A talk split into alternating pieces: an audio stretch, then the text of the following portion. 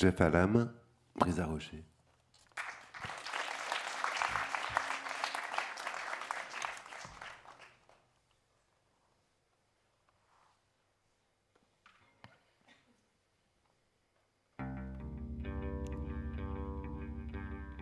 The Row, un quartier de Nashville. Un terrain vague plutôt. Constellé d'une trentaine de studios d'enregistrement lancés par les majors discographiques comme D sur un tapis vert, où se trouve ce grand hangar de briques et de verre posé tel un Lego, un domino, le studio A de Columbia.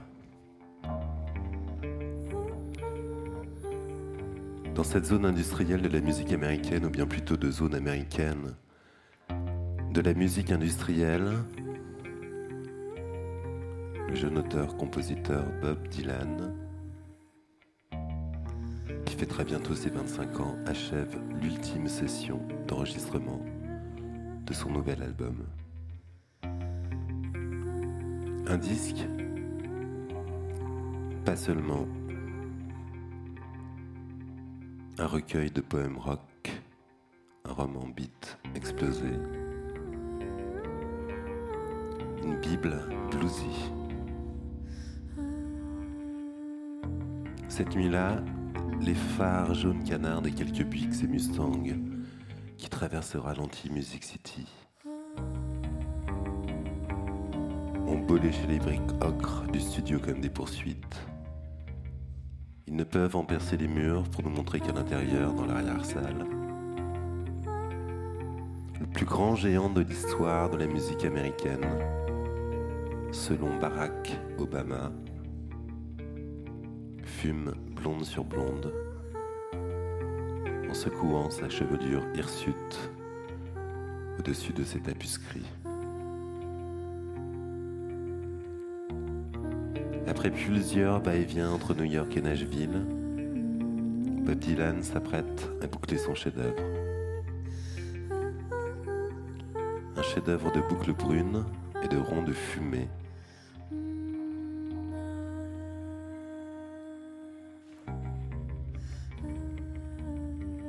Presque une année, secoué dans un jet, au fil de vols incessants, n'auront cessé de tourner de sa tignasse fauve notes et lettres entremêlées. Chargé par l'odeur du tabac, les sueurs sucrées salées d'Eddie Sedgwick et de Sarah Lowndes, de sa chevelure électrostatique se détache la poussière de la route se dépose bientôt sur ses brouillons à quatre. Derrière ses rébans à double foyer neige et pleuvent les mots pétrole et pétrolane. Le plastique même des lunettes noires des Dylan est en train de fondre et de se couler dans la forme ronde du tout premier double vinyle de l'histoire du rock. Blonde en blonde. Enjambement de trois lettres oblongues. B-O-B. Blonde en blonde sorti le 16 mai 66, aurait été ainsi nommé par Dylan en référence au couple de cheveux jumelles de Brian Jones et de sa compagne d'alors, Anita Pallenberg. Coiffés tous deux au bol, ils étaient bel et bien blondes en blonde. On raconte également que Brian Jones, quelques jours seulement avant sa mort, l'esprit perdu dans les vapeurs d'amphétamine, restait toujours persuadé que le mystérieux Mr. Jones de l'opaque chanson de Dylan, Ballade of a Man, paru l'année précédente, là encore, c'était lui. Une violente dispute aurait même éclaté entre deux le soir du blackout à New York, le 9 novembre 65. Débutant leur quatrième tournée américaine, les Rolling Stones étaient effectivement à New York ce soir-là. Durant leur séjour, Jones serait passé quelque temps dans un studio d'enregistrement avec Dylan. On raconte que Brian était le seul membre des Stones à pouvoir s'entendre avec Dylan. à tel point que Bob lui aurait malignement proposé une place dans son groupe. Brian Jones hésita, puis se désista. Juste avant la grande panne de courant, Brian organisa une fête dans sa suite du Lincoln Square Motor Inn. Il y invita Dylan. Quand Bob rentra dans la suite de Mr. Jones, toutes les lumières de New York s'éteignirent. Dylan aurait alors déclaré C'est une invasion de martiens. Rallumons. Mais plus rien. Seule la lune pleine brillait cette nuit-là sur New York, entièrement plongée dans le noir. Car quelque chose est en train d'advenir ici. Et vous ne savez pas ce que c'est, n'est-ce pas, Monsieur Jones?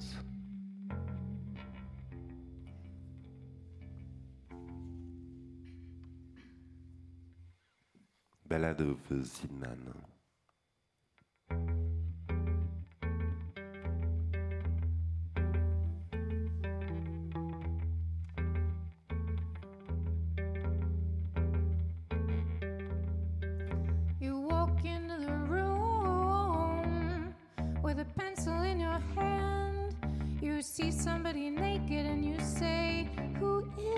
Man. You try so hard, but you don't understand just what you will say when you get home. Because something is happening here, but you don't know what it is. Do you, Mr. Jones?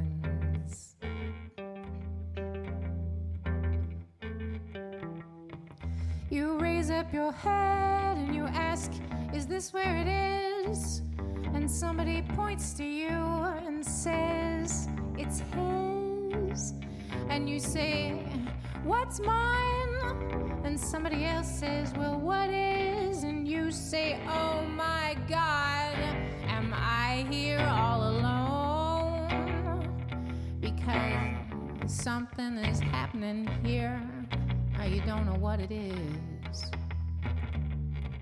Do you? Mr. Jones.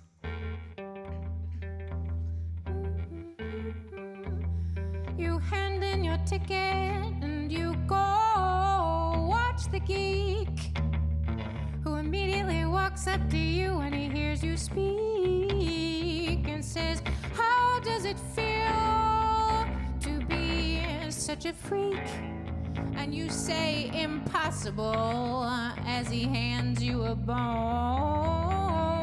because something, something, something is happening here and you don't know what it is. Do you, Do you Mr. Mr. Jones?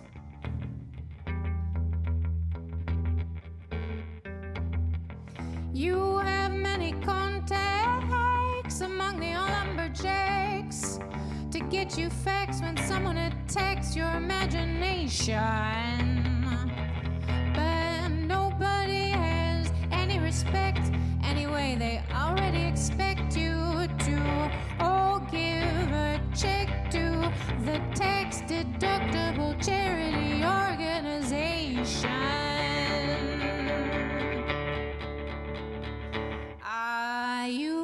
With the professors and they all liked your looks. With great lawyers, you have discussed leopards and crooks. You've been through all of F. Scott Fitzgerald's books. You're very well read, it's well known. Something is happening here, and you don't know what it is. Do you, Mr. Jones?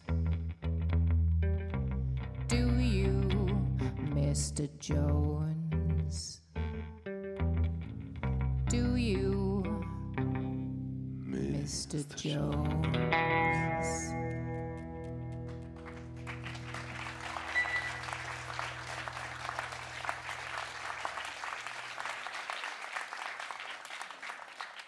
Mais revenons à Music Row et à la réalité du studio A. Dehors, le jour à peine commence à poindre. Nous sommes en mars. Les premiers rayons du soleil ne saturent pas encore les briques rouges du hangar de Columbia, mais sur les tôles du rooftop, sur les vitres poisseuses, la lumière de la lune s'estompe. Nous sommes entre chien et loup. J'ai lu à tort que le dernier morceau enregistré de Blonde on Blonde était celui qui ouvrira le disque, Raining Day Woman. Mais les registres de Columbia sont formels. Rainy Day Woman n'est pas le happy end de Blonde on Blonde. La dernière chanson de ce long enregistrement, débuté le 5 octobre 65 à New York, et qui s'est étalée sur six mois environ, ce n'est pas la drug song de Dylan, c'est I Want You, sa chanson du désir, sa chanson de l'amour vrai. I Want You sera la cerise sur le gâteau, le pompon de blonde en blonde, un pic dans la carrière de l'artiste, un sommet. Le torrent de la voix de Bob, ruisseau de toute première catégorie, dévale de ce sommet en charriant sables égalés. C'est la voix fêlée de la jeunesse de la contre-culture, tendre mais rêche, haute mais rauque. Alliée comme une femme et se prise comme une toute petite fille.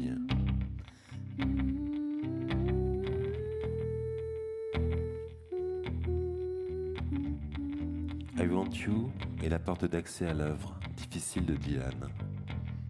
Open up the gate for you, y chante-t-il. Une de ses chansons les plus évidentes, les moins complexes. Et en même temps, elle reste farouchement, viscéralement, une chanson cryptée, un chant d'arcane, c'est-à-dire une chanson de Dylan.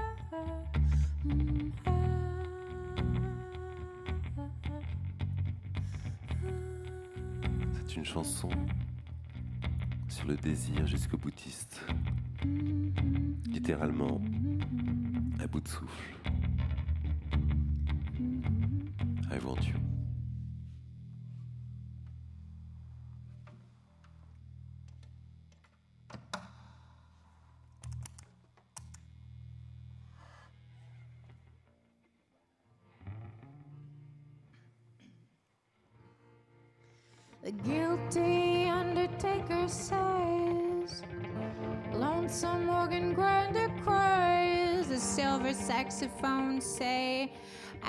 Refuse you. The cracked bills and washed out horns blow into my face with scorn. But it's not that way. I wasn't born to lose you.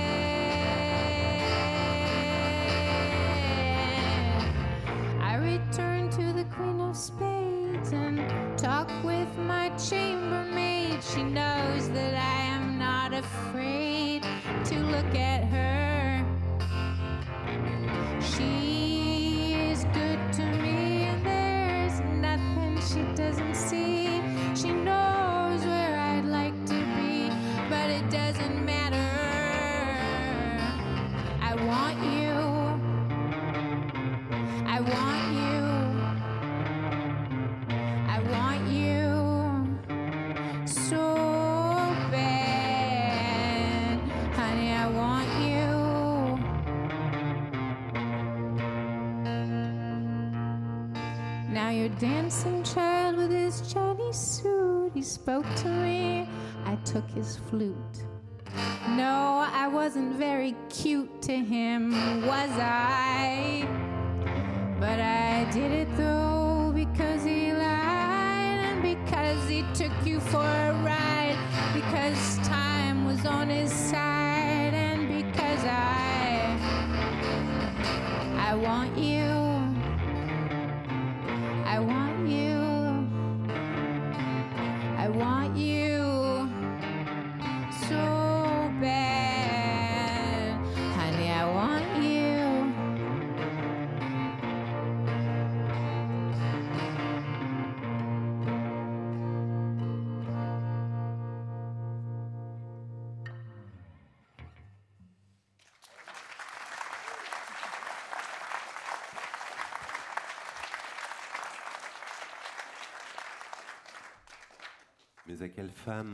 sont donc adressés ces mots d'amour fou. Pour qui sonnent les saxophones d'argent, pour qui pleure l'orgue de barbarie plaintif, et teinte ses cloches fêlées, ses cuivres fourbus. Pour qui Dylan s'interrompt-il tout à coup de boire dans sa tasse ébréchée Pour Nico? Pour Claudia Cardinal, représentée sur la première version de la pochette de Blonde on Blonde, ou bien pour la fiancée même de Brian Jones, la blonde Anita Pallenberg, pour une seule femme ou bien pour toutes, pour toutes les femmes ou bien une seule, pour John Bez, pour Sarah, Bob n'a jamais écrit une chanson sur une personne précise. Elle parle d'un tas de gens et quelquefois de personne du tout. Confiera un jour Bob Nevirs, le meilleur ami de Dylan à l'époque.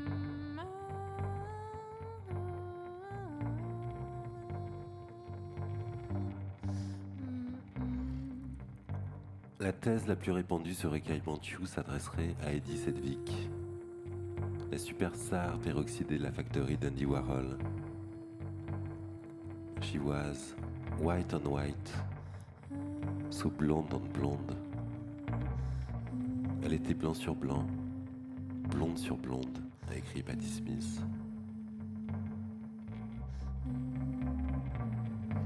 Dylan donnera lui-même une réponse claire, quoique silencieuse, à cette énigme à travers sa série de dessins Mondo Scripto, où l'artiste illustre au crayon un certain nombre de ses chansons. Le texte d'I Want y est accompagné d'un portrait d'Eddie Sedgwick parfaitement reconnaissable avec ses longues boucles d'oreilles et ses cheveux courts. Elle tient dans ses mains un jeu de cartes comportant deux dames de carreau, blonde sur blonde. Pourtant, comme Bob Nevirs, j'ai le sentiment qu'I Want You ne s'adresse pas seulement à Eddie, mais à l'Europe tout entière. Elle est la plus anglaise des chansons américaines de Dylan, sa seule chanson pop. Tel Eddie, enlevé à la factory, tel Like Rolling Stone, chippé aux Stones, I Want You est arraché à l'Angleterre des Beatles. C'est une prise de guerre. Elle est un chant d'invasion. La chanson fut d'ailleurs diffusée essentiellement par des radios pirates, émettant depuis des bateaux stationnés en pleine mer et qui concurrençaient alors la BBC. Radio Carolina. Radio Carolina, les bateaux qui concurrençaient. euh, Tu m'as dit ça? Radio Carolina. Dans le film Hit the Document, on assiste à la fin à une longue séquence où Dylan divague sur la banquette arrière d'une Austin Princess. Il a traversé l'Angleterre, l'Écosse dans ce carrosse, Dylan. C'est son tourbus, en quelque sorte, tourbus. Pardon.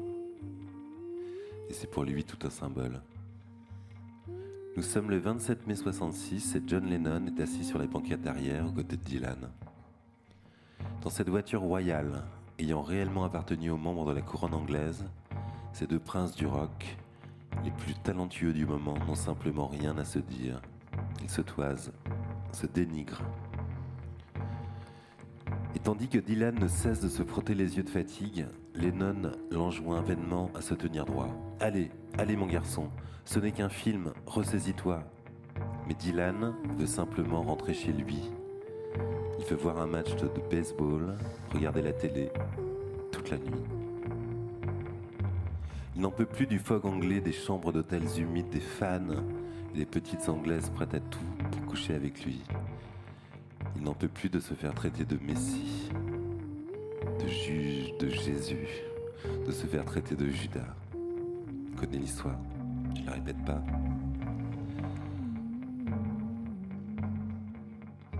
Veut rentrer chez lui. Hors caméra, Lennon raccompagnera Bob, chancelant, en le traînant jusqu'à l'hôtel Mayfair. Le combat de coq est terminé. Dylan gerbe sur son costume anglais. En s'endormant, il est déjà à Birdcliff, dans son village d'artistes. Lennon n'a qu'à aller se faire voir dans sa grande maison à Colombage du Surrey, son manoir Kenwood.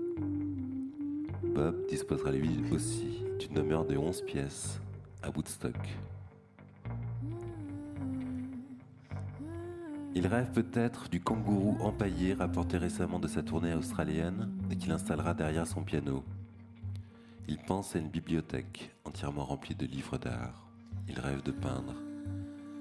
Il aperçoit le sous-sol d'une maison rose et songe aux fesses lunaires de Sarah, sa seule boussole, sa seule planète.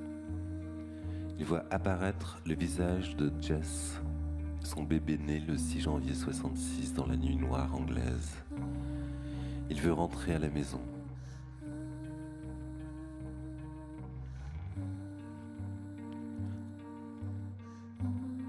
Il n'est pas blond comme Brian Jones ou Jacques Dutronc Dylan. Il n'a pas leur visage poupin. Il est maigre, sale et drogué. Comme l'albatros de Baudelaire, un pélican d'Amérique plutôt, il est un oiseau mazouté. Dylan veut simplement rentrer chez lui, se remplumer chez les Amérindiens. Peu après, John Lennon s'achètera lui aussi une Austin Princess vintage, mais dans sa version corbillard. L'automobile est visible dans le film Imagine. Cela, on le sait, ne lui réussira pas. Enfin rentré, Bob repensera longtemps après à John et à leur sombre balade dans la banlieue de Londres. Il confondra alors le visage tuméfié de Lennon avec la calandre couronnée de l'Austin Princess. Maudite bagnole, voiture hantée. Il enverra alors un message crypté à John dans sa chanson Roland John, publiée en 2012 sur son album Tempest.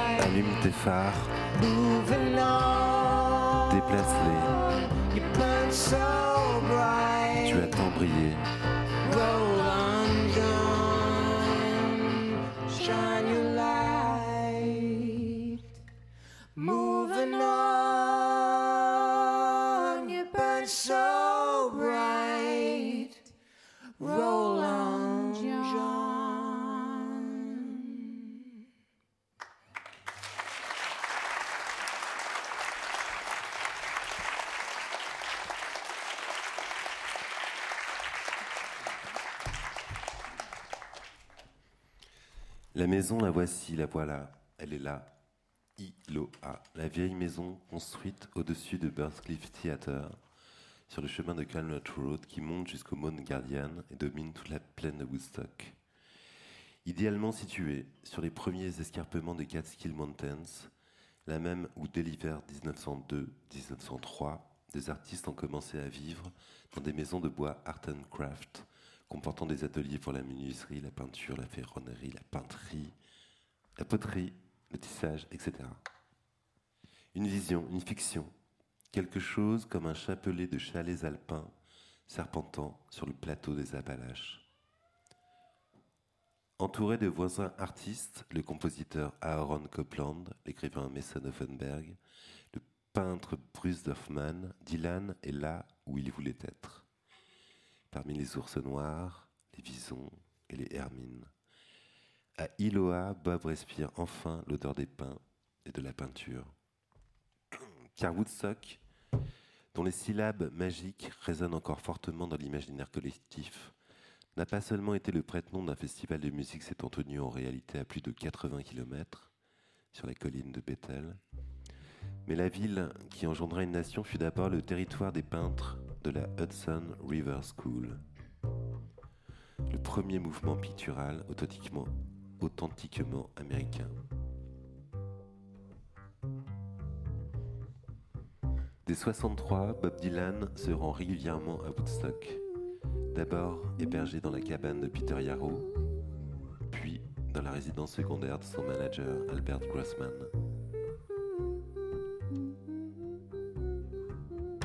Récemment installé, Grossman va peu à peu créer un petit empire à Bearsville, l'empire de l'ours Grossman. Une maison, un studio, un label, un théâtre, un restaurant chinois, The Little Beer et un café, The Beer Café. Le baron de Burnsville invite Dylan à l'y rejoindre quand il souhaite pour écrire à distance respectable de Greenwich Village. Un bus assurant la liaison régulière depuis New York, Dylan peut s'y rendre de manière autonome.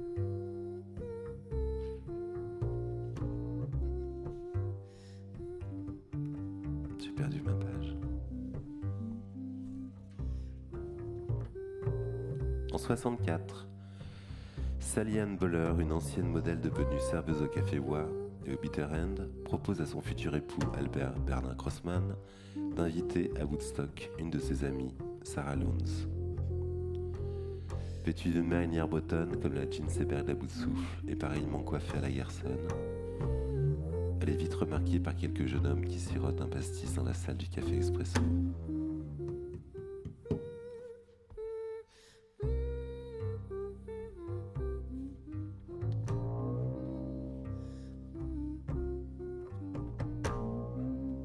Café espresso, tenue par le français Bernard Paturel et sa femme Marie-Lou, est une version américaine des cafés de la rive gauche parisienne. On déguste du vin français et des liqueurs servies sur des plats typiquement hexagonaux. Escargot de Bourgogne, coq au vin, brochette d'agneau, le tout accompagné de flageolets. Une vieille enseigne stipule même qu'on y recevrait encore l'écho de Paris. Dans ce havre pastoral de Greenwich Village, l'esprit français flotte comme un parfum. Le parfum capiteux et enfumé de l'existentialisme. Et Dylan peut y rêver à loisir de Françoise Hardy, dont il est tombé amoureux en regardant sa photographie.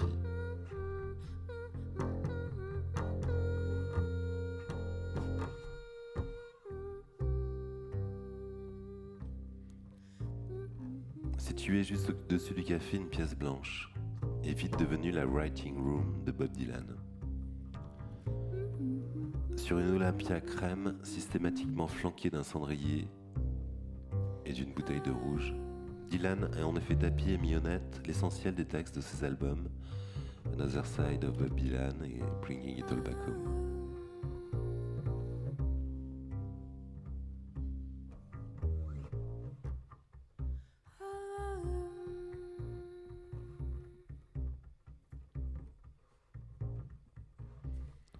Sur des photos de Douglas Gilbert, on aperçoit Sarah sur deux photographies prises au café en 64. Sur une nappe Vichy, de ces nappes à carreaux sur lesquelles Bob aime jouer aux échecs, damier sur damier, Sarah exhibe ce qui semble être une broderie réalisée au point de croix, un canevas, motif poire SDB. Assis en face d'elle, Dylan semble pétri d'admiration devant la minutie de l'ouvrage et la finesse de ce doigt hordé d'un dé à coudre. Se dit-il en cet instant que la belle brodeuse aurait peut-être la patience de l'attendre lorsqu'il sera sur les routes? Une Pénélope, Sarah? Pour Douglas Gilbert, en tout cas, elle est très vite devenue l'objet de regards insistants, et pas seulement de la part de Dylan.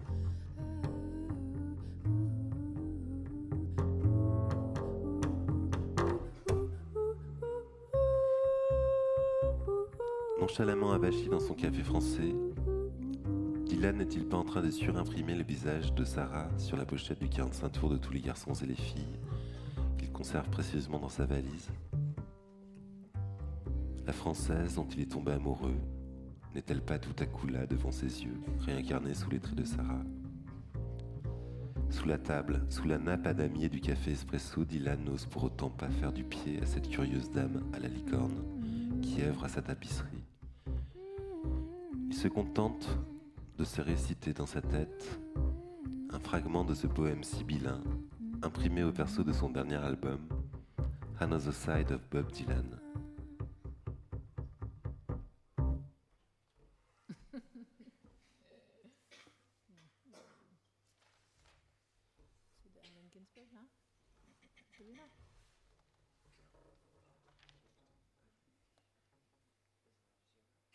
Non, c'est pas. Qu'est-ce qu'on fait Ah, Ok, Oui, j'improvise un peu. c'est très bien. Pour, parce que sinon, c'est trop parfait quand elle chante. Ah, ce- ah oui, je l'ai, je l'ai, je l'ai, je l'ai. Je l'ai pas jeté, c'est la vraie. Elle l'a en plus. Ah, ah, et même, Donc, au moins vous préférez avec lui. poème euh, de Dylan pour Françoise Hardy, ça valait le coup de le jouer à Paris quand même, à la maison de For la poésie. Francoise Hardy, at the Seine's edge, a giant shadow of Notre Dame seeks to grab my foot. Sorbonne students whirl by on thin bicycles, swirl in lifelike colors of leather, spin. The breeze yawns food far from the bellies. Or Erhard Meaton Johnson, piles of lovers fishing, kissing, lay themselves on their books, boats, old men, clothed in curly mustaches, float on the benches, blankets of tourists. In bright red nylon shirts. With straw hats of ambassadors. Cannot hear Nixon's dog bark now. We'll sail away as the sun goes down. The doors of the river are open. I must remember that. I too play the guitar. It's easy to stand here. More lovers pass on motorcycles, roped together. From the walls of the water, then I look across to what they call the right bank and envy your trumpet player.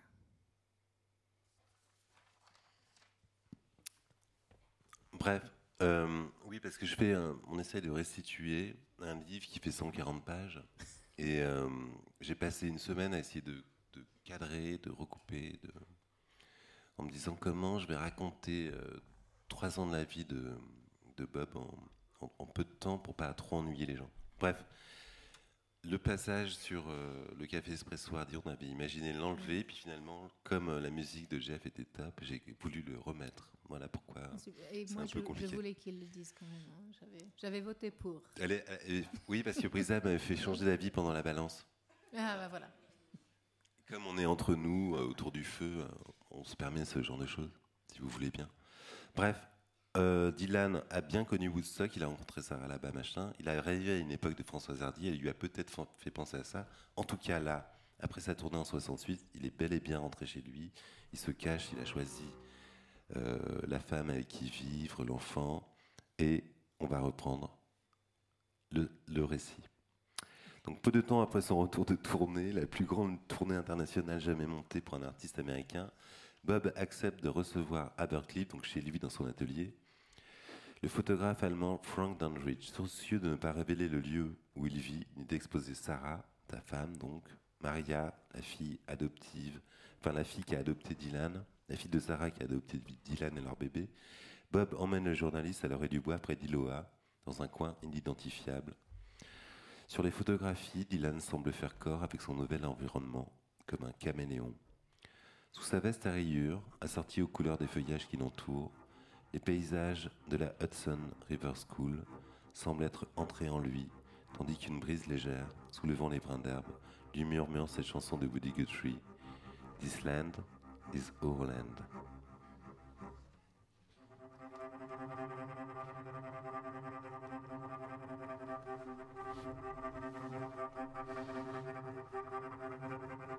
This land is your land. This land is my land. From California to the New York Island. From the Redwood Forest to the Gulf Stream waters.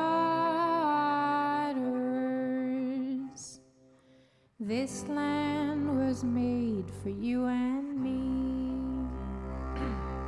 As I was walking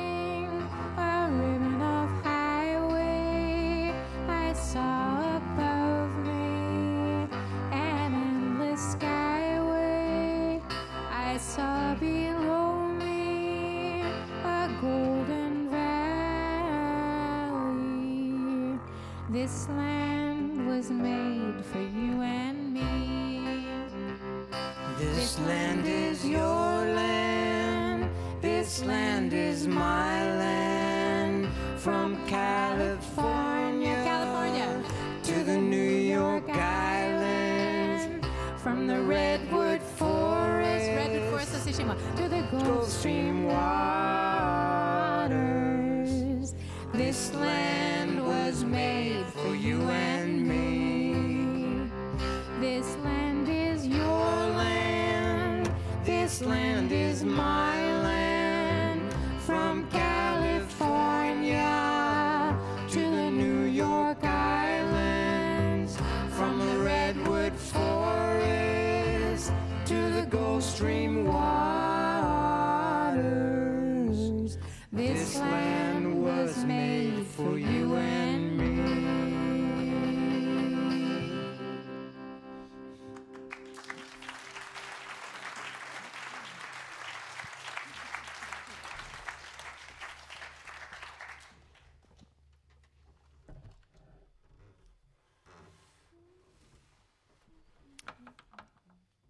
par Sarah au volant d'un break Ford Ranch Wagon, j'ai vu un jour au Mexique un Indien traverser à cheval un ruisseau de la Sierra Tarahumara, pareillement secondé de sa squaw. Squaw. Dylan fait bombir une matchless AJ50 sur les graviers de la cour de la maison d'Albert et Sally Grossman. Dans la remise, sous une bâche de plastique, Bob vient de dégoter cette monture ayant appartenu au musicien William Jack Elliott qu'il souhaite faire réviser dans un garage tout proche. Dylan connaît mal ce motocross qui diffère de sa rouge Triumph Speed Tiger T100, piloté, piloté journellement et sans casque sur les petites routes reliant Cliff à Bearsville. Il n'ira pas très loin. Après trois nuits passées sans sommeil, ébloui par le soleil, Dylan s'écroule au bout du petit sentier descendant sur Scribble Road. À travers le pare-brise de la Ford, telle une brindille s'accrochant au caoutchouc des essuie-glaces, Sarah voit Bob s'affaler de tout son poids plume de junkie sur le gravier du chemin. En regardant la roue crantée de la moto tourner dans le vide, Dylan, groggy mais conscient, pense un instant pouvoir repartir. Ce ne sera pas possible. Depuis quelques semaines, Sarah observe sombrer le poète. C'est qu'il tombe depuis longtemps son mec. Mais jusqu'ici sa chute était intérieure. Il retombait en lui-même et le sol était molletonné. Cette fois Bob est sonné, hagard, Nulle trace de sang ni d'ictymose, mais la blessure semble profonde, psychique. Sarah décide d'agir. Elle emmène sur le champ son mari chez le docteur Ed Thaler, un jeune médecin qui s'est lié d'amitié avec les Dylan par l'entremise de la chanteuse Odetta. Lui seul saura penser les plaies internes. Claudication et cliquetis du porte-clés. Sarah appuie enfin sur le starter en tirant sur sa robe Santa Fe. Dépliant sa jambe droite de tout son long, elle enfonce la pédale d'accélérateur avec la pointe de ses bottes de daim et démarre dans un nuage de poussière le long braque jusqu'à Stribble Road. La Ford glisse bientôt sur le Glasgow Turnpike en traversant Woodstock encore déserte à 7 heures, puis emprunte l'Interstates durant 62 miles. Sur le siège du mort, le jeune fauve, qui grommelle entre ses dents et se tâte les cervicales sous sa crinière, regarde le paysage à travers un hublot. En tombant de sa moto, Dylan vient seulement de descendre du jet de Grossman. Un vieux Lockheed Lodestar encaissant mal les turbulences est surnommé par son groupe, les Hawks, la Volkswagen du ciel. Dylan a enfin atterri, touché le sol, la terre ferme, et le choc est violent. Cette fois, il est bel et bien rentré à la maison.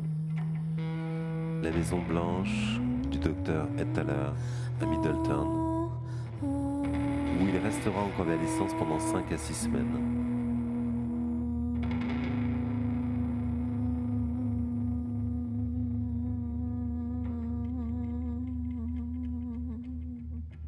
Cette roue est en feu, qui dévale la route. Prévenez mes proches, cette roue va éclater, va éclater.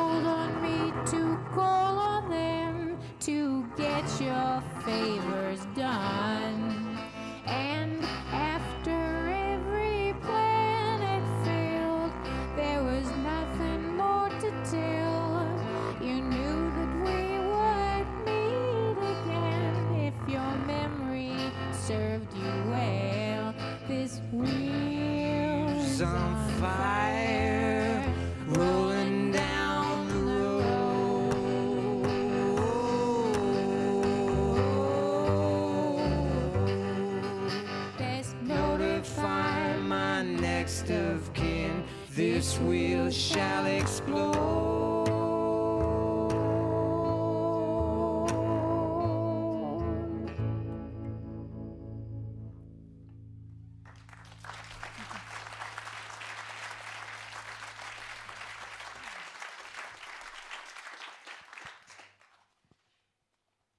Reposant son flacon de vernis à ongles sur un bureau perché dans un building de Manhattan, une sténodactylographe en tailleur pied de poule, choucroute peroxydée, tape sous la dictée de Grossman un communiqué de presse laconique pour annoncer l'annulation des prochains concerts de Dylan. Albert Grossman, son manager, peu préoccupé par l'état de santé de son artiste, jugé rassurant, réagit plutôt mal. Il n'a pas pu me faire ça. 64 concerts patiemment montrés à, travers le paysage, le, tout le territoire américain, soigneusement quadrillé, puis dans le monde entier non encore visité. Tout l'aboutissement d'un travail de management de longue haleine anéanti. L'agent de Dylan est fou de rage. Le jour même de la sortie européenne de Blonde on Blonde, Dylan se fait porter pâle sur un lit au troisième étage d'une maison de Middleton, transformée en clinique privée, telle la maison du docteur Blanche qui accueillit naguère Gérald de Nerval à Montmartre. I Want You, son Aurélia est sur toutes les ondes, mais Bob, dans un état semi-comateux, est incapable d'en assurer la promotion. Dylan occupera bientôt tout l'étage avec Sarah et les enfants. La maison des Thalers n'étant qu'à quelques pâtés de maison d'une église méthodiste, The Middleton United Methodist Church, on raconte que la retraite de Dylan fut rythmée jour et nuit par le son de ses cloches. I can still hear the sounds of those Methodist bell, pardon, prison. And I taken the cure and I just gotten through. J'entends encore sonner les cloches de l'église méthodiste. J'avais pris le remède et on avait réchappé, écrit Dylan dans sa chanson Sarah, parue en 75.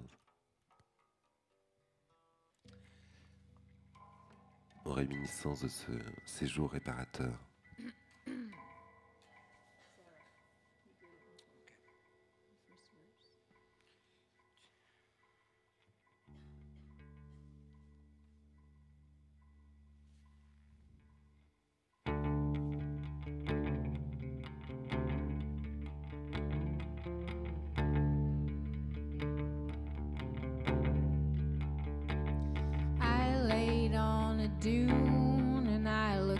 sky when the children were babies and played on the beach. You came up behind me, I saw you go by. You were always so close and still within reach. Say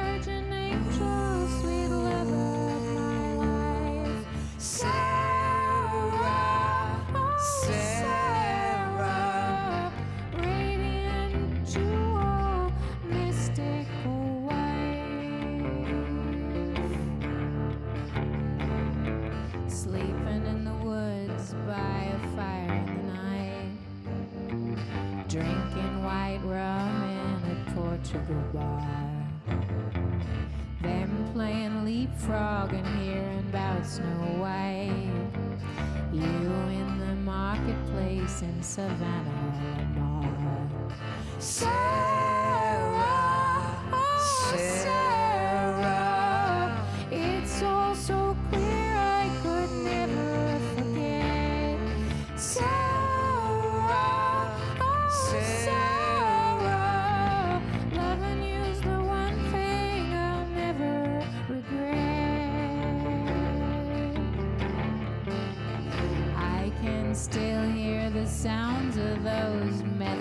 these.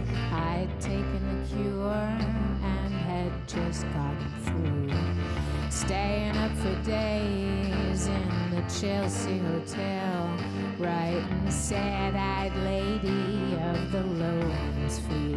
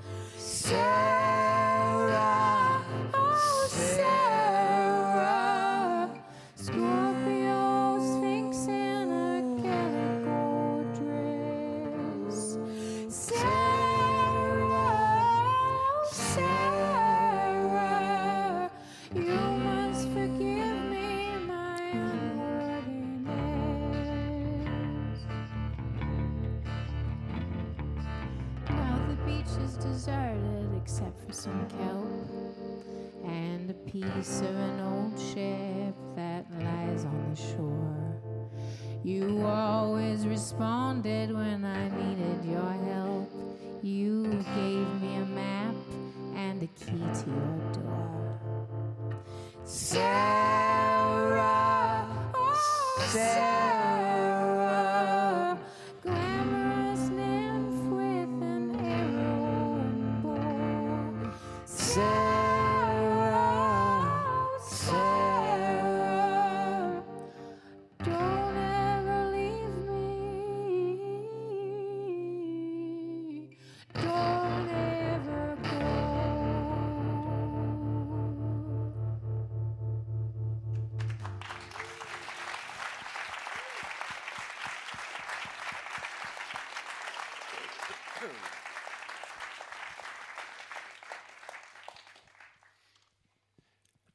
Le 19 août 66, Allen Ginsberg arrive au chevet de Dylan, avec un sac rempli de livres, parmi lesquels Pond, Eliot, Yeats, Cummings et d'anciens poètes comme Sir Thomas Bayat, Campion, Dickinson, Rimbaud, Lorca, Apollinaire, Blake, Whiteman, etc., etc. Plus encore que Hall and Other Poems, le manifeste beat de Ginsberg, Dylan admire le Kaddish qu'Allen dédia à sa mère Naomi, folle et follement aimée. Avec l'aide d'Allen Ginsberg, donc, Dylan a décidé de se constituer une véritable bibliothèque à Iowa. Il ouvre la boîte de Pandore de la Beat Generation. Les étagères de sa bibliothèque se remplissent vite. Des piles de livres d'art s'accumulent sur le parquet de chêne, mais également non loin d'un recueil de paroles de Hank Williams, posé sur un lutrin au milieu de la pièce, une Bible.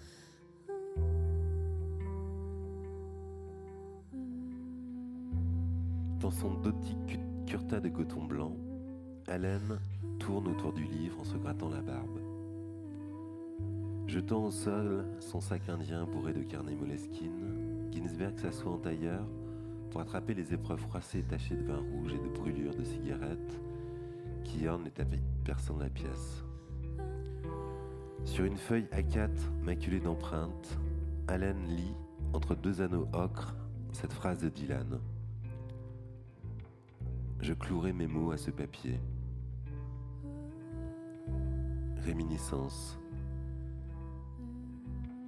Ginsberg est à Tanger, face au détroit de Gibraltar, dans une chambre au rez-de-chaussée de la pension El Mounouria où, sur le sol carré de laquelle, il ramasse, entre seringues et cafards, les feuillets épars et humides du festin nu de William Burroughs.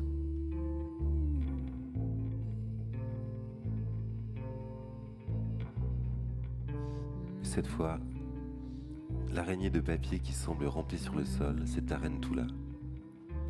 Un livre écrit en tournée par Bob entre chambre d'hôtel et arrière-salle de concert, où, en plus de sa Telecaster Fender Black, Dylan s'est traîné une machine à écrire pour honorer son contrat avec Macmillan Book. Ginsberg le regarde sans mot dire. Il y croit. Après Hall, On the Road, Naked Lunch, il tient peut-être entre ses mains tremblantes, émues, un recueil majeur de la Beat Generation, de la New Beat Generation celle qui par la voix du rock poursuivra l'effort du Kerouac de Mexico City Blues, du jazz poète.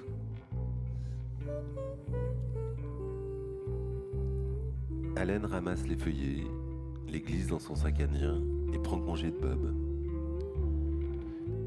Il traverse le jardin et pousse la porte de la dépendance de Pierre Sèche où Sarah l'a installé pour le week-end. Dans sa chambre, Ginsberg parcourt le tapisserie de son ami allume un bâton d'encens et tire de sa valise un curieux instrument. Avec ses deux poignées de fer forgé, l'objet ressemble à un petit cercueil de bois. Allen actionne d'une main le soufflet de l'harmonium et chantonne dans le vent des Catskills. Un reading, Dylan's writing. Please breathe Now that it's dust and ashes, now that it's human skin, here's to you, Bob Dylan, a poem for the laurels you win. Sincerest form of flattery is imitation, they say.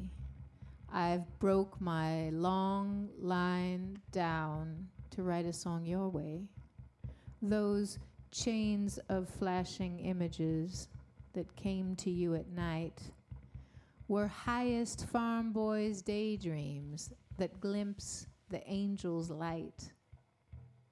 And though the dross of wisdom come and left you lone on earth, remember when the angels call your soul for a new birth, it wasn't dope that gave you truth, nor money that you stole was God Himself that entered in, shining your heavenly soul.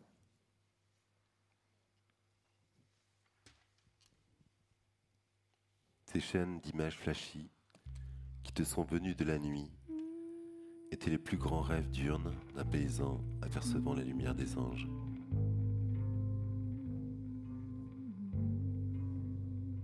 Mais qu'en pensa réellement Allen Ginsberg? Est-ce que le poète perçut que Dylan y la forme beat, forme béate? aurait ricané Jack Kerouac. Mais que sur le fond il n'avait presque rien à dire. Est-ce que tel André Breton, venu passer quelques jours avec Léo Ferré, après avoir lu les épreuves de poète vos papiers, Allen se sera levé au petit matin dans la lumière rose de Burr Birdcliff pour venir saluer Dylan en prononçant cette phrase terrible. Ne publiez jamais ce livre. Qui sait?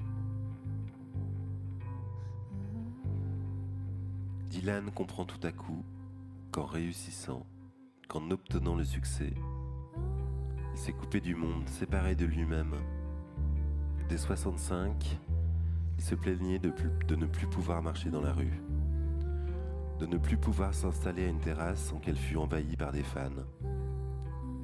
Ralph Gleason témoigne. Un soir, nous faisions les 100 pas sur Broadway, à San Francisco, et Dylan s'est plaint de ne plus pouvoir aller nulle part dans les rues. Nous nous sommes fixés un rendez-vous au Mix Pool Bowl, en plein milieu de l'effervescence nocturne de San Francisco, sur Broadway. Il a tenu à s'asseoir devant la fenêtre, au nez de toute la rue. Au bout de dix minutes, il y avait foule, et il a fallu qu'il parte. Il avait un air très las et très dur. Ce désir d'anonymat, Dylan ne parvient plus à y accéder qu'en payant des gens pour le protéger. Depuis un certain temps, l'argent, précise-t-il à Robert Shelton, ne lui sert qu'à rester invisible. Si je n'avais pas d'argent, je pourrais marcher dans la rue en étant invisible. Mais à présent, ça me coûte de l'argent de rester invisible. C'est la, seule la seule raison pour laquelle j'ai besoin d'argent, dit Dylan. L'accident fournira le prétexte. La publication de Tarantula est ajournée, la tournée de Grossman annulée. En se délestant de ses projets, Dylan va chercher à se débarrasser de sa célébrité, à rejeter en bloc la société du spectacle pour retrouver son souffle, son écriture, son style, sa voix.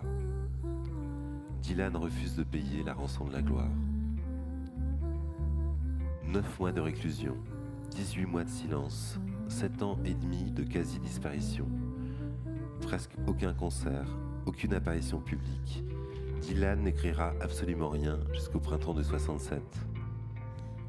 Pendant un an, nous avons cessé d'écouter de la musique, ira jusqu'à dire Robbie Robertson, son guitariste, qui ajoute que Dylan n'avait rien fait, absolument rien.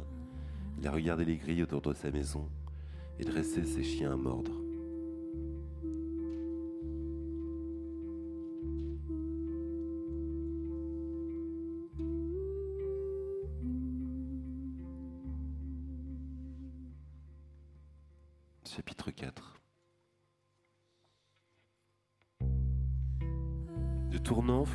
À Woodstock. Peu de temps après mon accident, je me faisais, je ne faisais rien. Mais nuit, sous la pleine lune, j'ai regardé dans le bois sombre et j'ai dit quelque chose doit changer. Écrit Dylan dans Chronique.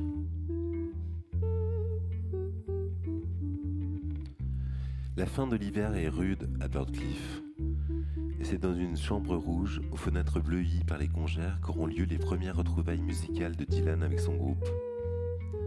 C'est dans la Red Room d'Iloa, au mur bordeaux léché par les reflets des flammes d'un feu de cheminée, que le tout premier fragment des Basement Tapes sera enregistré en mars 67. Il dure seulement 22 secondes et est titré Lock Your Door, verrouille ta porte. Dylan et les Hawks, son groupe, ne la rouvriront pas avant que le groupe ne soit huit mois plus tard devenu The Band. C'est le bassiste Rick Danko qui déniche à West Tease, sur les hauteurs de Woodstock, une maison rose trapue et à demi enterrée sur un terrain en pente de 100 mètres carrés, situé au bout d'un petit chemin de terre en pleine forêt. Big. Son sous-sol deviendra le premier home studio de l'histoire du rock. Terminer la moto. Après avoir déposé Maria à l'école, Bob fait bondir chaque matin sa Mustang Baby Blue sur la West Sogertis Road, une deux voies tout en ligne droite traçant entre les sapins jusqu'au croisement de Soul Road où, lunettes d'acier rivées derrière le pare-brise, il pointe après un tournant sur la gauche le cheval sauvage du radiateur de sa Ford les bois. Tirant sur le frein à main d'un coup sec, Dylan garde la Mustang et avale d'un seul pas la volée d'escalier qui mène au living room de Big Pink. Il lance le café. S'installant devant la fenêtre, il commence à taper en couvrant peu à peu le bruit du crachotement de café qui s'écoule dans la machine, dans la cafetière fumante. C'est le son mêlé des deux machines qui réveille chaque matin vers midi les membres du band. À Big Pink, ce sont les Blue Mountains qui hantent et entrent dans la musique de Dylan et du band. Ce sont les ruisseaux des forêts des Woodstock qui pleurent dans la screaming blues guitare indienne de Robbie Robertson.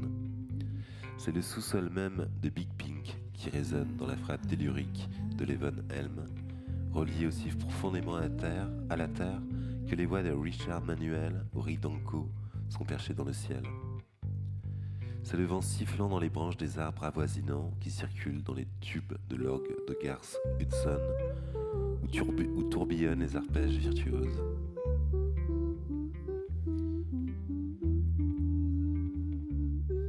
Tous les matins du Summer of Love, en 67, Dylan les passera donc dans le salon d'une maison rose, assis face au carreau d'une fenêtre lui renvoyant le reflet de ses propres yeux, bleus, appliqué à fixer l'oreille d'un bois crive à dos olive, bruyant à gorge blanche, junco sardoisé, virevolte. C'est lors d'un de ces matins neufs, en tête à tête avec lui-même, que Bob verra peu à peu monter dans la profondeur de champ située entre la vitre et les montagnes, sa lumière intérieure depuis le fond de la vallée.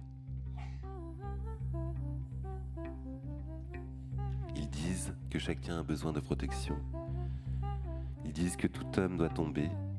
Pourtant, je te jure que je vois mon, mon reflet à l'endroit le plus haut de ce mur. Je vois ma lumière briller d'est en ouest. Chaque jour désormais, chaque jour, je serai délivré.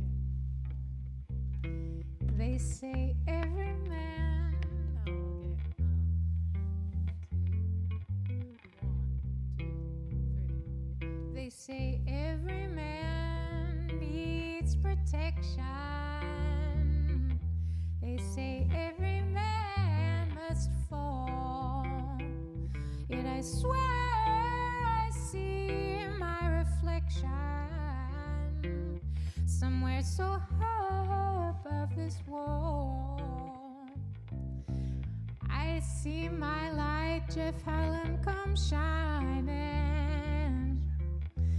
from the west down to the east.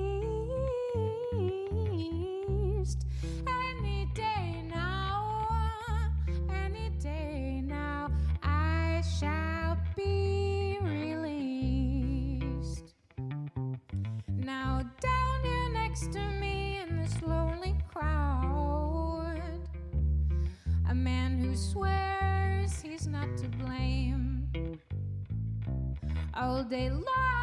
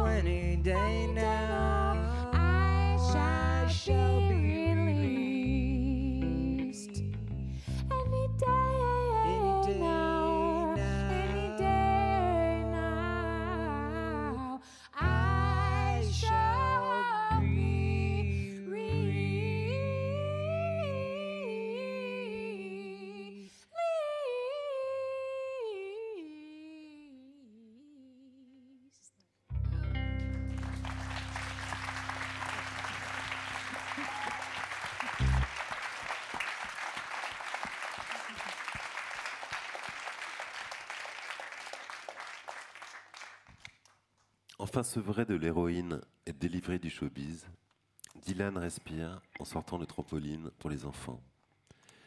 Avec Maria et Jess, Bob se balade dans les bois, saute par-dessus le ruisseau et laissant derrière lui le chemin de Camelot Road, il découvre tout à coup la transfiguration. Elle est là, au bout du petit ruisseau sans nom qui descend du Mount Guardian, the Church of the Holy Transfiguration of the Mount de l'autre côté du chemin de terre d'Upper Bad Cliffway. À combien? 350 mètres de Iloa. La vieille chapelle en bois à la porte écarlate, toujours entrebâillée. L'église épiscopale du vieux père William Henry Francis Brothers. Un frère bénédictin défenseur des immigrants et des pauvres, ayant servi sa cause radicale dans la région de Chicago, puis à New York, où il adressait à ses ouailles de la haute société des arnaco- arnaco-chrétiens. On raconte que Dylan écoute ses prêches, qu'il les perçoit même depuis la chambre rouge de Iloa, où il a installé son piano. Les prêches anarchistes du père Francis. Et il n'est pas le seul à les entendre. Alors que les cloches de l'église sonnaient et que le son se répandait à travers la vallée, des hommes aux cheveux longs, portant des guitares, des jeunes femmes aux cheveux longs, vêtues de longues robes, certaines portant leurs animaux de compagnie, certaines tenant leurs enfants, sont venues gravir la pente depuis le pied de la colline et à travers les bois, le long du chemin bordé de dalles.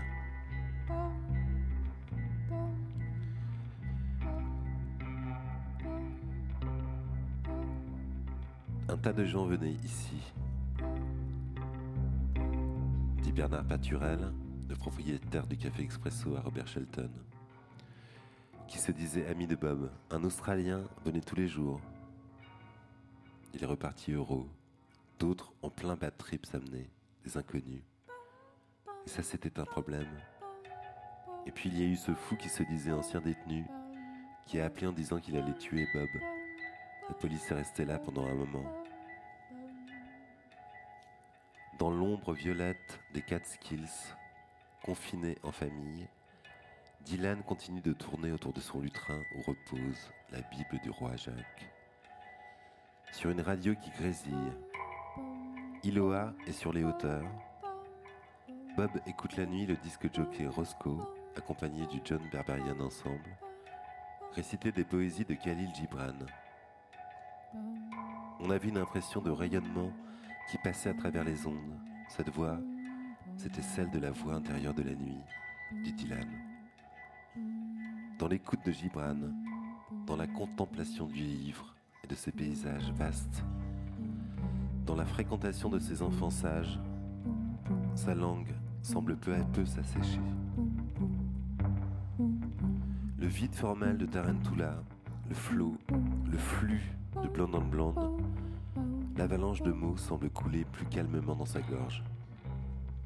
Les phrases se mettent à ressembler au petit ruisseau qui coule entre Iloa et la chapelle de la transfiguration du Christ sur la montagne. Un filet de salive. Ginsberg témoignait. Il s'était mis à écrire des phrases plus courtes, dont chaque ligne avait une signification. Il n'y a eu ni mots ni souffles inutiles. Toute l'imagerie devait être fonctionnelle plutôt que décorative.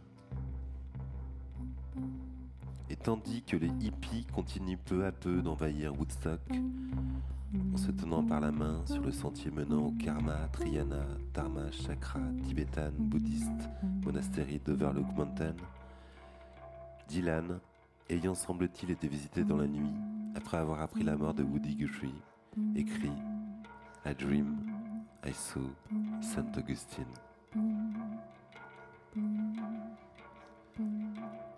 J'ai rêvé que je croisais Saint Augustin, vivant avec un souffle ardent, et j'ai rêvé que j'étais parmi ceux qui le mirent à mort.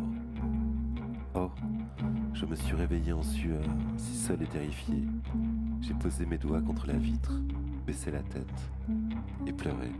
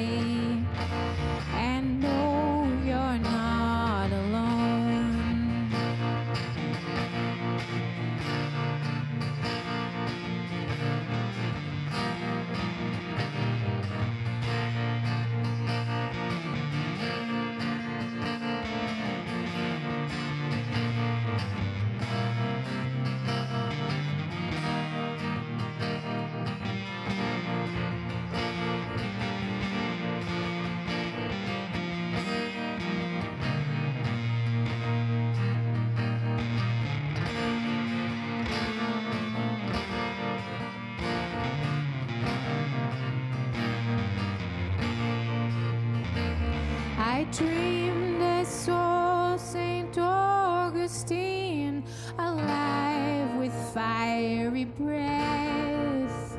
And I dreamed I was amongst the ones that put him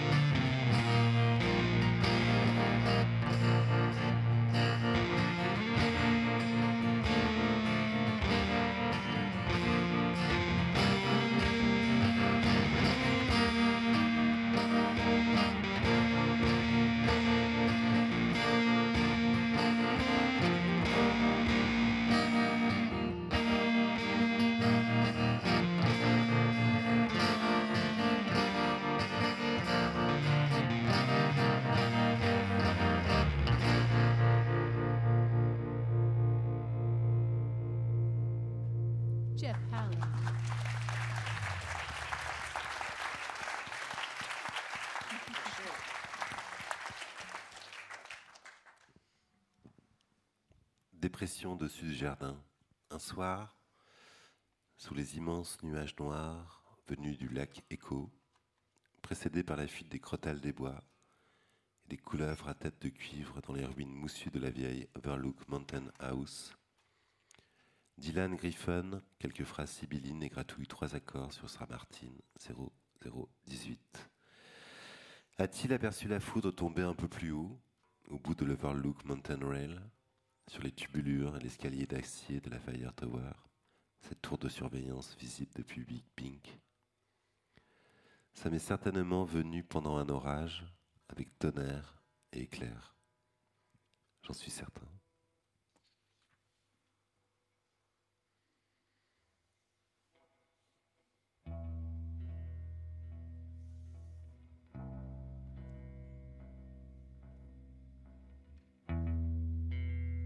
Doit y avoir un moyen de s'en sortir. There must be some kind of way out of here. Said the Joker to the thief. Déclare le bouffon au brigand. There's too much confusion. Il y a confusion. Can't get no relief. Je n'ai pas obtenu gain de cause. Businessmen, they drink my wine. Les hommes d'affaires siphonnent mon vin. Plowmen, they dig my earth. Les paysans exploitent mes terres. None will ever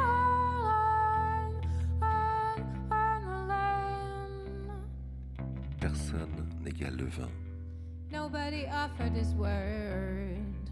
Personne n'en vaut la peine. hey, no reason to get excited. Pas la peine de s'énerver, The thief, he kindly spoke. reprit calmement le voleur. There are many, many, many here among us S'il y en a parmi vous is but a joke. qui pensent que la vie vaut le coup, But you and I, we've been through that, mais vous comme moi, y voyons clair, and this is not our fate. ce n'est pas notre lot. So let us stop talking falsely now. Alors cessons de nous mentir, commence à se faire tard.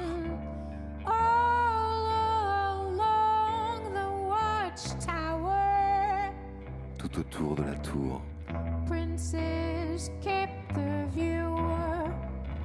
la princesse surveillait, While the women came and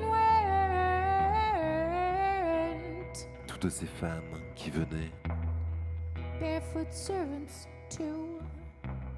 servantes aux pieds nus, Well, outside in the cold distance, au loin, dans la a distance froide, wild cat did growl. un chat sauvage grogna. Two riders were approaching, Deux cavaliers s'approchaient. and the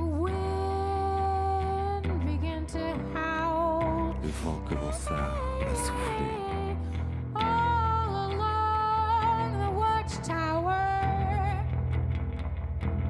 Le vent commença à souffler. Deux cavaliers s'approchaient. Un chat sauvage grogna. Le vent. Commença à souffler. Au loin, dans la distance froide, deux cavaliers s'approchaient. Un chat sauvage grogna.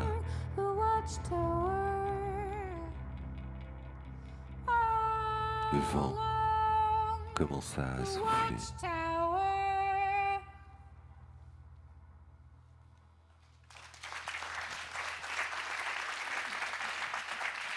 Merci.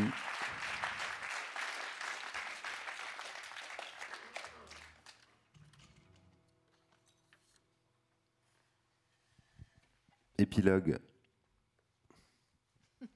On va pouvoir euh, se parler. Après 20 mois d'éclipse totale, le 20 janvier 68, Bob Dylan et le band montent sur la scène du Carnegie Hall de New York pour rendre hommage à Woody Guthrie. Le doyen du folk souffrait depuis longtemps d'une dégénérescence neurologique qui provoque d'importants troubles moteurs et psychiatriques, puis évolue peu à peu jusqu'à une perte complète d'autonomie. C'est dans un état avancé de la maladie que le jeune Dylan, tout, tout juste arrivé à New York avec le primat de l'hiver 61, débusqua son père spirituel malade dans une chambre de l'hôpital psychiatrique de Greston Park à Maurice Plaine et chanta à son chevet ses toutes premières chansons. Tu trouveras Dieu dans l'église de ton choix. Tu trouveras Woody Guthrie à l'hôpital de Brooklyn. Las faute en Woody Guthrie.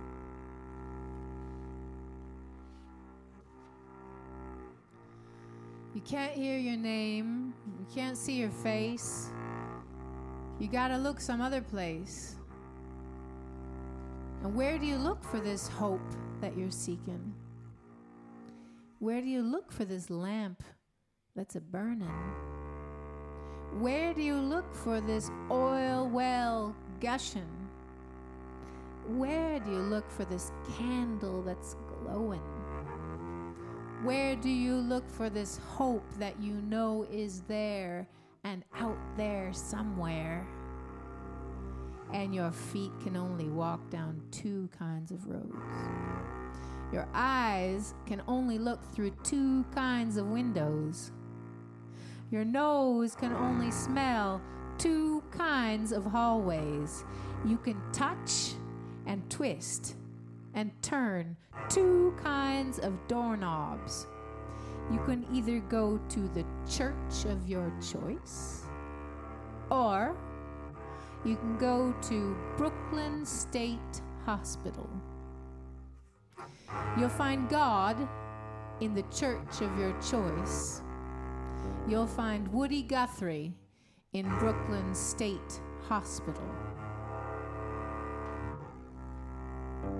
Le 3 octobre 67, les souffrances de Woody Guthrie eurent un terme, et l'Amérique tout entière fut presque surprise de découvrir que le clochard céleste avait vécu jusqu'ici. La mort de son idole a pour effet de tirer Bob de sa tanière. Woody Guthrie fut ma dernière idole, il fut la dernière idole, car il fut la première idole que j'ai rencontrée. c'est Dylan lui-même initie depuis Woodstock, avec l'aide du producteur Harold Leventhal, le majomètre, un musical tribute to Woody Guthrie. Quand le chanteur entre dans le main hall et pose ses boots sur le parquet de l'auditorium Isa externe, il n'est pas immédiatement reconnu. Visage manché de barbe, les cheveux en bataille mais coupés courts, Dylan est vécu sobrement d'un costume gris d'une chemise bleu clair, calme, serein. L'ancien jeune homme en colère est méconnaissable.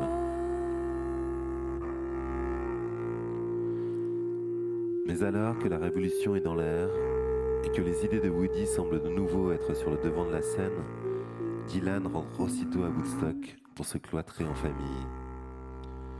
Malgré la sortie récente du disque John Wesley Harding, il restera totalement absent de la scène et des studios durant toute l'année 68. Une année blanche donc, mais aussi une année noire. Dix jours après la disparition de Guthrie, c'est Che Guevara qui est exécuté à la Higuera, en Bolivie. Le 4 avril 68, c'est Martin Luther King, auprès de qui Bob chanta lors de la marche sur Washington pour l'emploi et la liberté. Le 29 mai, c'est au tour de Ab Zimmerman, le père de Bob, de succomber à une crise cardiaque. Tandis que le 5 juin, Robert Kennedy, le frère de JFK, alors en pleine campagne, est assassiné à bout portant par un palestinien chrétien. L'Amérique est sous le choc. La mort plane et la paranoïa, déjà perceptible dans All Along the Watchtower, est à son acmé à Iloa car le Rupert des Dylan est bientôt envahi par les curieux. La tension a monté presque aussitôt, et dès lors fini la tranquillité. Nous avions trouvé un havre de paix, mais ça n'a pas duré. Les trois jours de paix et d'amour du festival de Woodstock, organisés à demeure dans l'espoir qu'il apparaisse enfin sur scène, Dylan les vit en fait dans la haine. Sapé Woodstock, écrit-il dans Chronique. Dans sa ferme, il est armé de deux colts à barillet donné par Peter Lafarge et d'une grosse Winchester automatique. Le prince de la contestation. Se serait-il alors retiré parce qu'il avait le pressentiment d'être sur la liste? Le guide d'une génération se serait-il absenté pour éviter d'être à son tour assassiné? En 1920, en plein cœur de la crise mondiale du Covid-19, oublions ce nom, Dylan se souviendra de l'assassinat de John F. Kennedy, offrant à son public le morceau fleuve Murder Most Fool. Probablement confiné dans sa demeure de Pointe d'Hume, surplombant la Californie et la place de Juma Beach, Bob Dylan déchirait le silence et la toile en posant dans la nuit du 27 mars 2020 un long récitatif joué au piano sur quelques accords veloutés. Après huit années passées sans livret de chansons inédites, la voix du vieux maître s'était mise à parler. Alors même que nous étions en guerre, comme l'avait déclaré le président de la République française, le prix Nobel de littérature envoyait un message. C'était un peu Victor Hugo qui s'adressait à nous depuis Guernesey. C'était presque De Gaulle depuis Londres, et je me souviendrai toute ma vie de ce moment où la voix et les mots de Bob Dylan ont envahi l'espace du petit appartement parisien où j'étais prostré avec ma femme et ma fille de trois ans. La musique et la poésie entraient dans les pièces en même temps que la lumière du printemps. L'air circulait enfin. J'ai ouvert toutes les fenêtres, passé une seconde fois le morceau et serré ma fille dans mes bras en songeant pour la première fois à ce livre.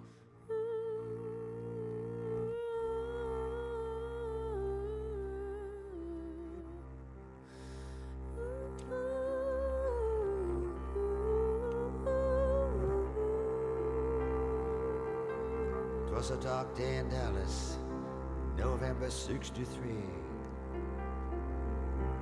A day that would live on in infamy. President Kennedy was a riding high. Good day to be living and a good day to die. He led to the slaughter like a sacrificial lamb.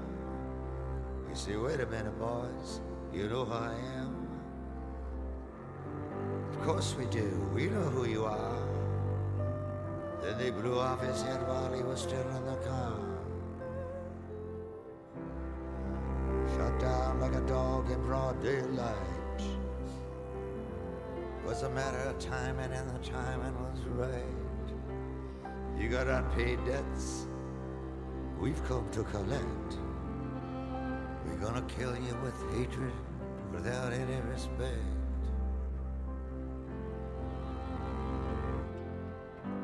We'll mock you and shock you, and we'll grin in your face.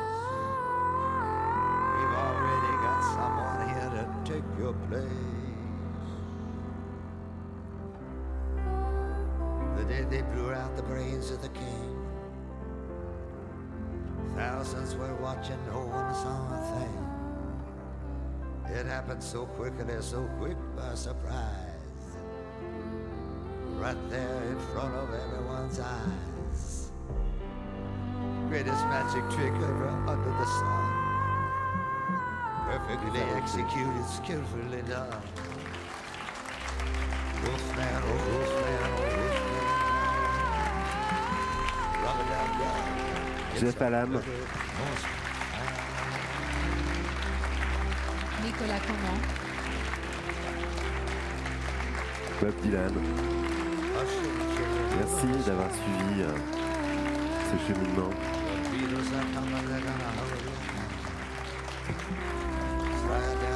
Merci à Juan Clement qui m'a beaucoup aidé. Merci à Milo. Merci à Olivier Chaudançon. La liste s'affiche. Comme ça, ça m'évite d'oublier. Merci à Stan qui m'a aidé pour, euh, pour le bouquin. Euh, Jacques Bassal, la photo de la seule photo que vous avez vue ce soir de Dylan, c'est Jean-Marie Perrier qui l'a pris. The. Euh, enfin voilà, les sons Bob continuaient à chanter. Et puis à plus tard. Merci beaucoup. Et puis le livre dit mieux que ce soir j'ai essayé de le faire. Les détails, toute la complexité de la vie d'un homme qui est un artiste, euh, non pas de premier plan, mais comment dirais-je, ouais, un artiste euh, vraiment. Euh, et j'ai essayé de le raconter là, quoi, dans, dans ce livre, et puis de vous le prouver un peu, de vous le faire approcher ce soir. Et j'aurais pas pu le faire sans mes amis américains, parce que c'est une langue aussi, et comme on a la maison de la poésie, euh, je voulais rendre hommage aussi à la langue américaine. Et ce soir, en plus, voilà, on est en guerre. Dylan a combattu, euh, a chanté pour la paix. Il était d'origine ukrainienne, tout ça euh, compte. Et je trouvais que c'était voilà, peace and love, peace and love. Et merci d'être là. Love and peace aussi.